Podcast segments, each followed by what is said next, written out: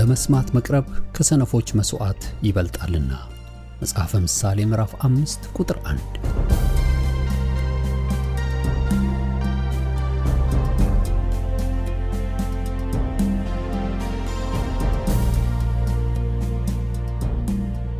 ይህን የእውነትና የሕይወት ድምፅ አገልግሎትን ለማድመጥ መቅረቦ ብልህነት ነው።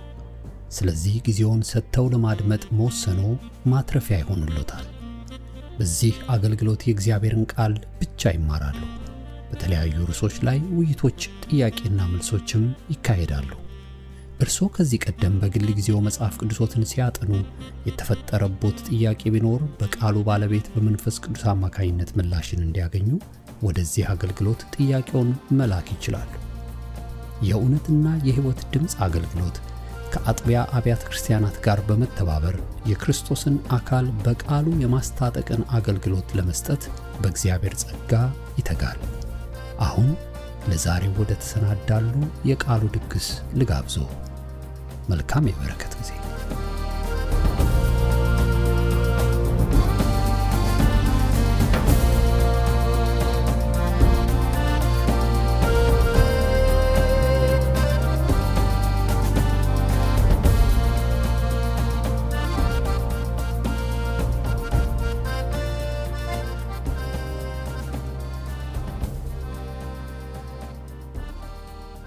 ጌታን እጅግ አድርገን እናመሰግናለን።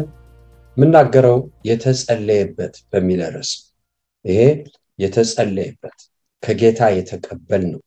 ጌታ ያለበት ተወስዶብን እሱ ያስመለሰልን ከስረን ጥለነው እግዚአብሔር ግን መልሶ እንካ እንቺ ብሎ የሰጠን ማለት ነው። የተጸለየበት የጸለይንበት ማለት እግዚአብሔር እንካ ብሎ የሰጠን ምናልባት አንዳንድ ጊዜ ልጆቻችን ሊሆኑ ይችላሉ። በጸለይን ጊዜ አካሄዳቸው ሊሆን ይችላል፣ ኑሯቸው ሊሆን ይችላል፣ ባህሪያቸው ሊሆን ይችላል። ከጸለይንበት እግዚአብሔር መልሶ እሱን በምናመሰግንበት መንገድ ይሰጠናል ማለት ነው። እግዚአብሔር የተመሰገነ እንግዲህ የእሱ ስጦታ የጸሎት መልስ የእግዚአብሔር ስጦታ ከሆነ መርገም አይጨመርበትም። የእግዚአብሔር ስጦታ ፍጹም በረከት ነው፣ መርገም ደግሞ ከሱ ጋር አይጨመርም ብሎ መጽሐፍ ቅዱስ ይናገራል። እግዚአብሔር ለምነን የሰጠነንን ነገር መልሶ ይወስደዋል? አይወስድም። ቸር አምላክ፣ ደግ አምላክ። ስለዚህ ወገኖች ወይ አንድ ጊዜ የሰጠንን አንድ ቀን ደግሞ ተነስቶ no ብሎ አይልም። እግዚአብሔር ስለ ጸጋ ስጦታው የሚጸጸት አምላክ አይደለም፣ አይጸጸትም። እግዚአብሔር ለሰዎች በጎ አድርገው ነገር ግን ምላሹ እግዚአብሔር የሚያዝንበት እግዚአብሔር የሚከፋበትን ነገር አድርገዋል። ነገር ግን ሆኖም እግዚአብሔር ያን ለሰዎች በማድረጉ አንድም ጊዜ ተጸጽቶ አያውቅም። ትልቅ አምላክ እግዚአብሔር አምላካችንን በጣም አድርገን እናመሰግናለን። ትንሽ ነገር ለማሳየት ነው። በአንደኛ ሳሙኤል ምዕራፍ አንድ ቁጥር 28 ወገኖች ሆይ ሐና ልጅ ስላልነበራት ማህፀኗን እግዚአብሔር ዘግቶ ስለነበር ስቃይ ነበረባት፣ ጣር ነበረባት። እንግዲህ አንዳንድ ጊዜ ቸልተኝነት ካለ በህይወታችን ላይ እግዚአብሔር ባህሪው ነው ነገሮች እንዲከብዱን ያደርጋል። ነገሮች ከብዱን እግዚአብሔር ደስ ብሎት አይደለም። ነገር ግን ወገኖች ወይ የሚወለድ ልጅ ካለ ምጡ በጣም አስፈላጊ ነው። ስለዚህ ነው እናትን ወርሽ ደርሷል፣ ወርሽ ገባ ይባላል። አዎ ምጥ አለሽ፣ ምጥ የለኝም። ይሄ በጣም አስጊ ነው። ምጥ የሚወደድ ነገር አይደለም። ነገር ግን አለመምጣቱ ደግሞ አስጨናቂ ነው። ምክንያቱም ልጁ የሚወለድበት መንገድ ምጥ ነው፣ በምጥ ነው የሚወጣው። ስለዚህ በእኔ እና በእናንተ ህይወት ውስጥ ደግሞ እግዚአብሔር የምናመጣው ነገር ካለ እንድናምጥ ይፈልጋል። እንድናምጥ ይፈልጋል። ማማጥ ማለት ተጨነቅን ማለት ግራ ገባን ማለት ነው። አያችሁ፣ ሴት ወራቷ በደረሰ ጊዜ ትጨነቃለች ብሎ ጌታ ኢየሱስም ይህን የተፈጥሮ ነገር በጣም አድርጎ ተናግሯል። ስለዚህ ሐና ጭንቀትና መከራ የበዛባት ሴት ነበረች። እግዚአብሔር አያውቀው ያውቀዋል። ለምንድን ነው ታዲያ ያለ? ከዛ ውስጥ የሚወጣ ነገር ስላለ አንዳንድ ጊዜ ከምናልፍበት የሚወጣ ነገር ካለ እግዚአብሔር ብንለምነው እባክህ ይህን ነገር አንሳ ብንል አነሳው። ለምን? የእሱ ዓላማ እኛን መጥቀም ነው። ነገር ግን ወገኖች ወይ ጥቅም የሚመስል በጥቅም የሚመጣ ጉዳት አለ። ስሙኝ፣ በጥቅም የሚመጣ ጉዳት ጥቅም ነው ግን ጉዳት፣ ጥቅም ነው ግን ኪሳራ። ምሳሌ ለመጥቀስ ጌታ ባይሰቀል ጴጥሮስ እንዳለው ጴጥሮስ እንዳለው እሱም ደግሞ ጌታ በጣም እንደከበደው በማቴዎስ 26 የደም ላብ እስኪያለበው ድረስ አጣጥሯል። ነገር ግን ጴጥሮስ እንዳለው አትሰቀል፣ አይሆንብህ እንዳለው ጴጥሮስ ጥሩን ለመመኘት ነገር ግን ጉዳት ለአንድ ሰው ብቻ አይደለም ጉዳቱ ለጌታ ለሁላችንም፣ ለሰው ዘር ሁሉ፣ ለእግዚአብሔር ዓላማ ሁሉ ጥቅም የሚመስሉ ጉዳቶች አሉ። አንዳንዶቹን ጥቅሞች ጥቅም እንዳልሆኑ የምንረዳቸው ጆሮ ሲኖረን ብቻ መንፈስ ቅዱስን ስንሰማ ብቻ ስለዚህ ጌታ የሰው ልጆች መዳን የእሱ አልፎ መሰጠት ስለሆነ የሰበከውም ይህን ስለሆነ ኖ አለ ጴጥሮስን ሰይጣን ብሎ እስኪገስጸው ድረስ ተቃወሙ። ምን ለመሆን? በመከራ ውስጥ ለመቆየት በውርደት ውስጥ ለማለፍ የደም እንባ ከግንባሩ እስኪንጠባጠብ ድረስ ያን አስጨናቂ ጎዳና ለማለፍ። ለምን? ወደ ክብሩ የሚገባው በዚህ አማካይነት ስለዚህ ነው መጽሐፍ ሲናገር ከፊቱ ስላለው ሩጫ ነውርን ንቆ ይላል። ምን አይቶ? ከፊቱ ስላለ በየት በኩል ነው የሚሄደው? ወገኖቼ በዚህ በኩል። ለዚህ ነው መጽሐፍ በዮሐንስ ወንጌል ምዕራፍ ሰባት ክርስቶስ ገና ስላልከበረ ይላል መንፈስ ቅዱስ በማንም ላይ በአንዳችም ላይ እንኳን አልወረድም ብሎ መጽሐፍ ቅዱስ ይናገራል። ስለዚህ ወደ ክብሩ የሚገባው ጴጥሮስ አይሆንብህ ባለው መንገድ ነው። ግን እሱ ምን ብሏል? ዮሐንስ ወንጌል ምዕራፍ 12 የስንዴ ዛላ ካልሞተች ካልበሰበሰች ብዙ ፍሬ ልታፈራ አትችልም። ብዙዎቻችን የሚያጠፉን ጥሩዎችን አፍሰናቸው በጣም አፍሰናል አንዳንድ ጊዜ ህይወታችን በቀላሉ የማይፈወሰው ኑሯችን ገብተንበት መስተካከያ የሌለው ለዚህ ነው። ለምን? ሁላችንም ብዙ ጥሩ አፍሰናል ነገር ግን እግዚአብሔር ያየው ጥሩ ግን ወገኖቼ ከመራራው ጀርባ ከለቅሶ ጀርባ ከምጡ ጀርባ ነው ዛሬ ብዙ አበላሽተን ሊሆን ይችላል። እሪ ብለን ጥሩን አፍሰን ሊሆን ይችላል። ነገር ግን እግዚአብሔር የሰጠንን ጥሩ ምናልባት አንዳንዶቻችን ላይፍታይም በህይወታችን ዘመን ሁሉ አይድረስብን እንጂ ሌሎቻችን ደግሞ ለረጅም ዘመን አተነው ሊሆን ይችላል። ዛሬ የምንነጋገረው ይሄ እግዚአብሔር ወይ ተሳስቻለሁ። እኔ የመረጥኩት ጥሩ አጥፍቶኛል። አንተ ካየኸው በጣም አርቆኛል። ለምሳሌ ዮሴፍን ስንመለከት በግብፅ እስረኛ ነበር። ይህ ወጣት አባቱን የሚናፍቅ ትንሽ ወንድም አለው እናት የለችውም። ይህን የሚናፍቅ ስስቱን ረሃቡን ተመልከቱ። ያን ትንሽ ወንድሙ የሚናፍቅ ብላቴን በፍቅር በናፍቆት የተመታ ብላቴን ግፍ የደረሰበት ብላቴን ህልማየ ህልሙን ተረጎመ። ህልም ከተረጎመለት ሰው አንዱ ወደ ፈርዖን ቤተመንግስት ተመለሰ።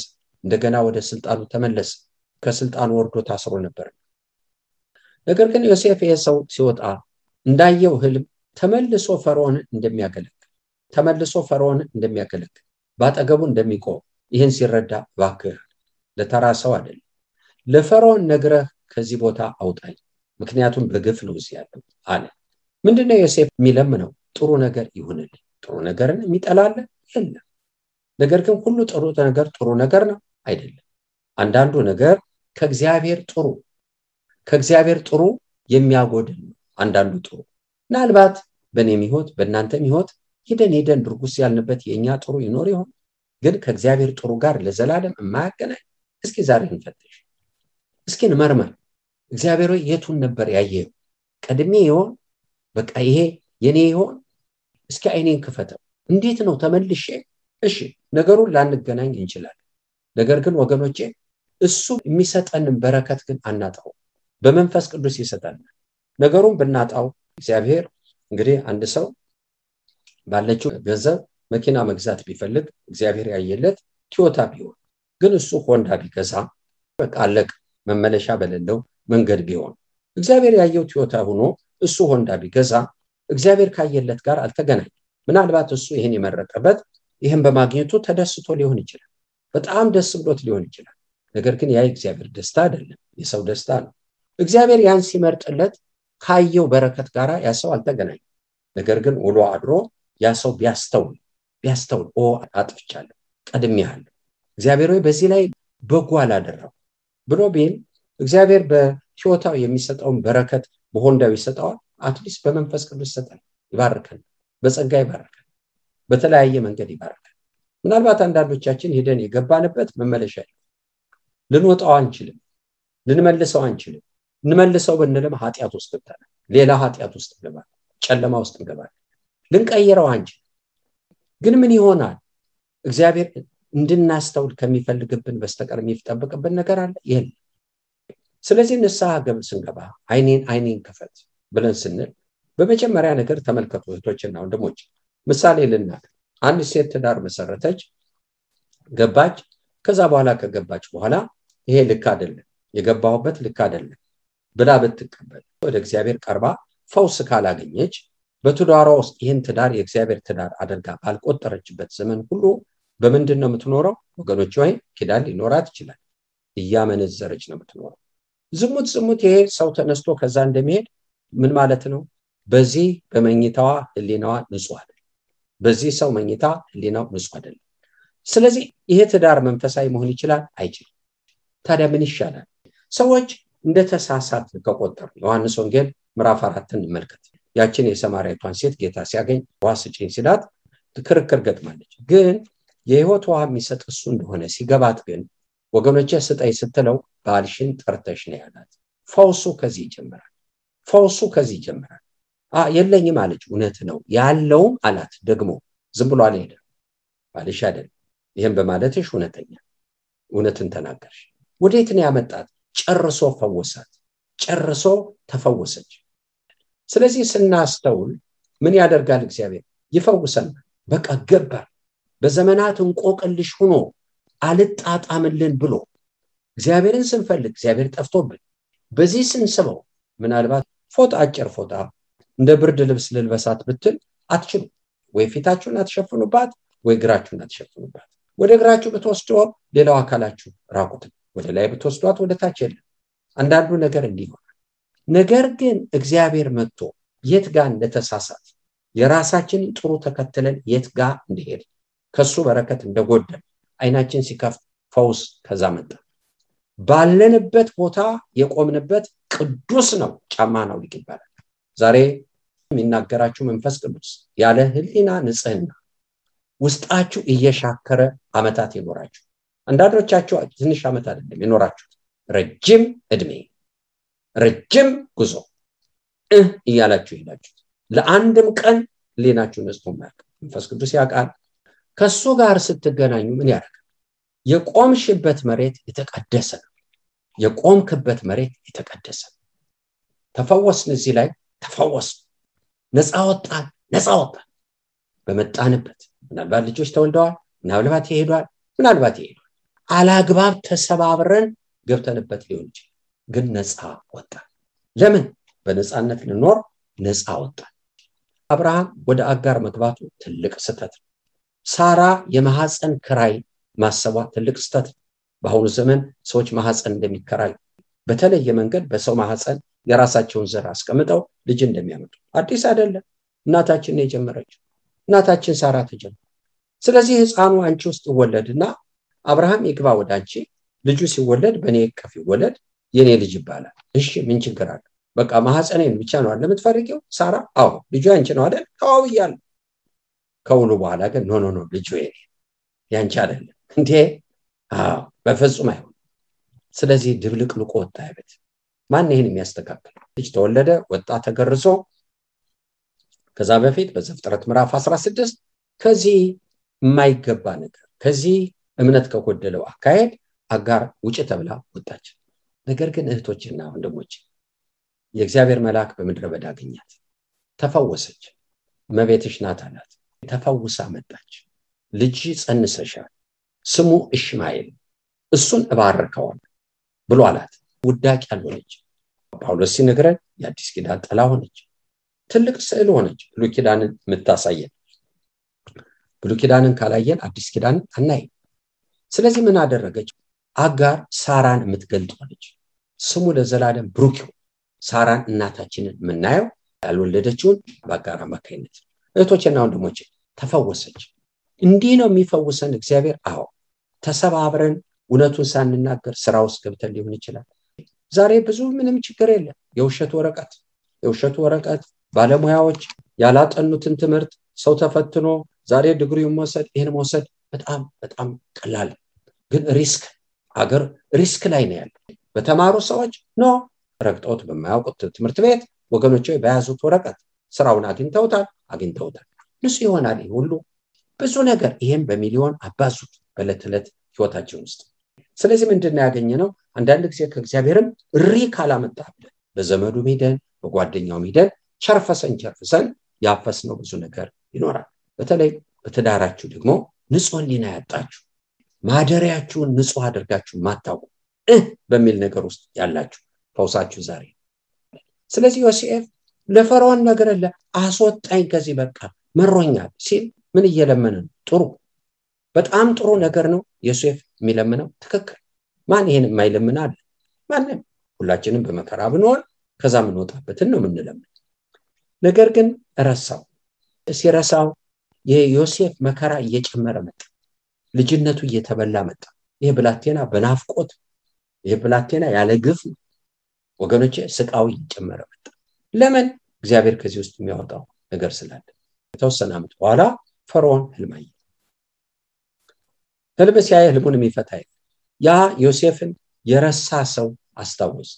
በድያለሁ፣ ንስሐ ገባ።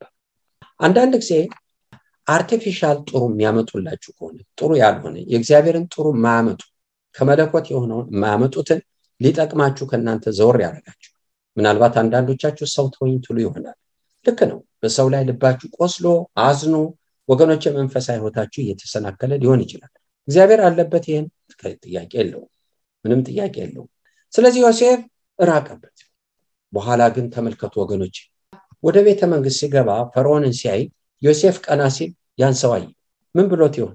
ያን የረሳውን ሰው አንተ ክፉ ብሎት ይሆን? አላለም፣ አይለው።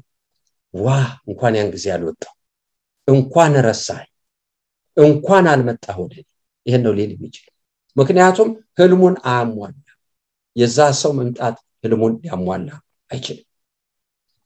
ብዙ ሰዎች ጸልየዋል፣ ነገር ግን በጸሎታቸው ውስጥ እግዚአብሔርን አያውት። ለምሳሌ ሁለተኛ ነገሥት ምዕራፍ አራት በዛ የነበረች ታላቅ ሴት ነበረች ይላል። በዛ ሲያልፍ ኤልሳ እና ይሄ ቅዱሱ የእግዚአብሔር ሰው በእኛ በር ነው የሚያልፈው አለ እና አንድ ቀንም እንዲሆነ ኤልሳ ወደ እሱንም አለፈ። በዛም ታላቅ ሴት ነበረች፣ እንጀራ ይበላ ዘንድ ግድ ለቤቷ ከዛ በኋላም ደግሞ እንጀራ መብላት ብቻ አይደለም፣ ደግሞ ወደ ሰገነት ላይኛውን ከፍተኛውን ጣራውን እሱን ለእንግዳ ማረፊያ አድርገው ለእሱ በጣም አዘጋጁለት። እግዚአብሔር የተመሰገነ ይሁን። ከዛ በኋላ ግን ይሄ ሰው ምን ይደረግላት ይቺ ሴት ብሎ ተጠርታ መጣች። ለንጉሥ ልንገርልሽ ተብሎ ስትጠየቅ በበሩ ላይ ቆማ እኔ በገዛ ዘመዶች መሃል ነው የምኖረው፣ ችግር የለብኝም አለች። ባሏ አርጅቷል፣ ልጅ ብሎ አገልጋዊ ኤልሳ ስለተናገረ የዛሬ ዓመት ወንድ ልጅ እንደምትታቀፍ መልስ መጣ። እግዚአብሔርን እጅግ አድርገን እናመሰግናለን። የመጀመሪያው ጸሎት ጸሎት ማለት መለመን ነው። ጸሎት ማለት በሚያስፈልገን ነገር በእግዚአብሔር ፊት መገለጥ ማለት ነው። አንዱ በሚያስፈልገን ነገር ስንገለጥ ላንናገርም እንችላለን። ሌላው ደግሞ ልንናገር እንችላለን። ለምሳሌ በርጦሎሜዎስ አይነ ስውሩ ጌታ ሆይ ብሎ ማረኝ የዳዊት ልጅ ብሎ ጮሆ አይን ያገኝ ነገር ግን ዮሐንስ ወንጌል ምዕራፍ አምስት ግን ጌታ ሆይ አትለፈኝ አላለም ሽባው። ነገር ግን በሚያስፈልገው ነገር ግን በእግዚአብሔር ፊት ተገለጠ።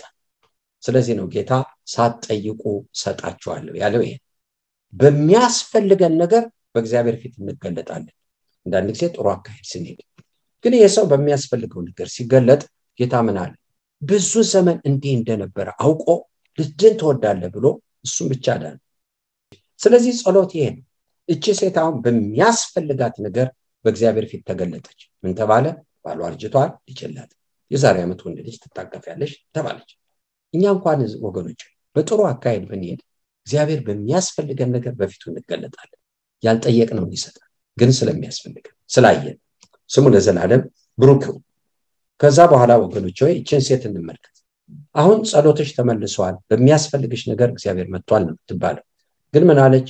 እንዳትዋሽ እንዳትዋሽ እንዳትዋሽ እንዳትዋሽ። ለአንድም ቀን ይህን ብላቴና የጸሎት መልስ አድርገው አታውቅም። ፈተናዋ ብዙ። ዛሬ ብዙ ሰዎች ለምነው በተቀበሉት ጤና፣ ለምነው በተቀበሉት ትዳር፣ ለምነው በተቀበሉት ስራ እምነት የላቸው። ሁልጊዜ እንደተሰቃዩ ሲወጡም በስቃይ ነው፣ ሲገቡም በስቃይ ወይ አላመሰገኑበት፣ ወይ አላረፉበት፣ ወይ አልተጽናኑበት፣ ወይ አልተደሰቱበት። ንስሐ እንግባ ወገኖች፣ እናስተውል፣ አይናችን ንክፈት። ከዛ በኋላ ልጁ ሞት። ለምን?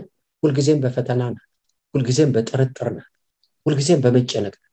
ዛሬ እግዚአብሔር በሰጠን የትኛውም ነገር በሰጣችሁ ላይ ካላረፋችሁ።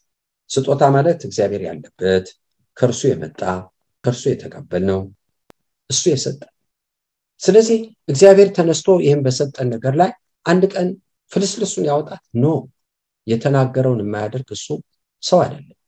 የሆነው ነገር ሁሉ እሱ የሚሆን ነው። የተደረገው እንደሚደረግ ነው ይላል በመክብብ ያደረገልን የሚደረግ በሱ ዘንድ። ይህን ነው እግዚአብሔር ያደረገው። ስለዚህ ልጁ ሞተ ችግር ተፈጠረ። ከዛ በኋላ እግዚአብሔር የተመሰገነ ይሁን። ይሄ ልጅ ተነሳና ምን አላት ይሁልሽ ልጅሽ በህይወት ይኖራል አላት። ከዚህ በኋላ ምንድን ነው የምታየው? ሙቶ ከተነሳ በኋላ ልጇን ስታየው ይኖራል።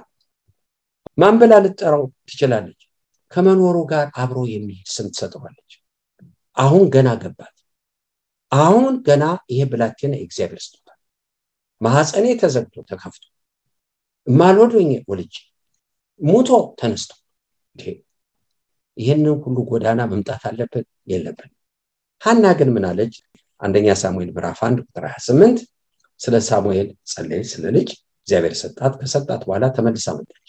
በሶስት ዓመቱ ምን አለች? ፊት ቁማ።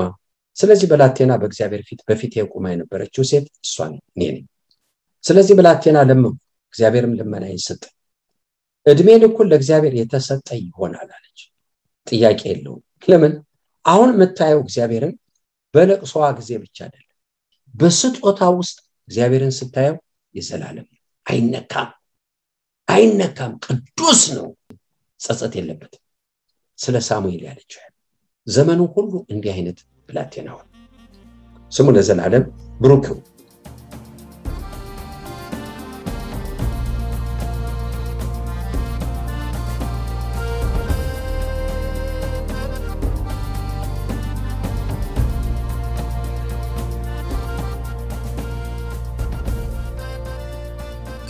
ሲያደምጡት በነበረው የቃሉ ትምህርት እግዚአብሔር በመንፈሱ እንደተናገሩትና እንዳስተማረው ተስፋ እናደርጋለን። ለእውነትና የሕይወት ድምፅ ማንኛውም መንፈሳዊ ጥያቄ ቢኖሩ ወይም የምክር እንዲሁም የጸሎትን አገልግሎት ቢፈልጉ ለአሜሪካን ሀገር 215 782 08 48 ለካናዳ ደግሞ 647 510 19 በሚሉ ስልኮች ቢደውሉ ጌታ ጸጋውን እንዳበዛልን ልንረዳዎ ፈቃደኞች ነን። እግዚአብሔር ይባርኮ።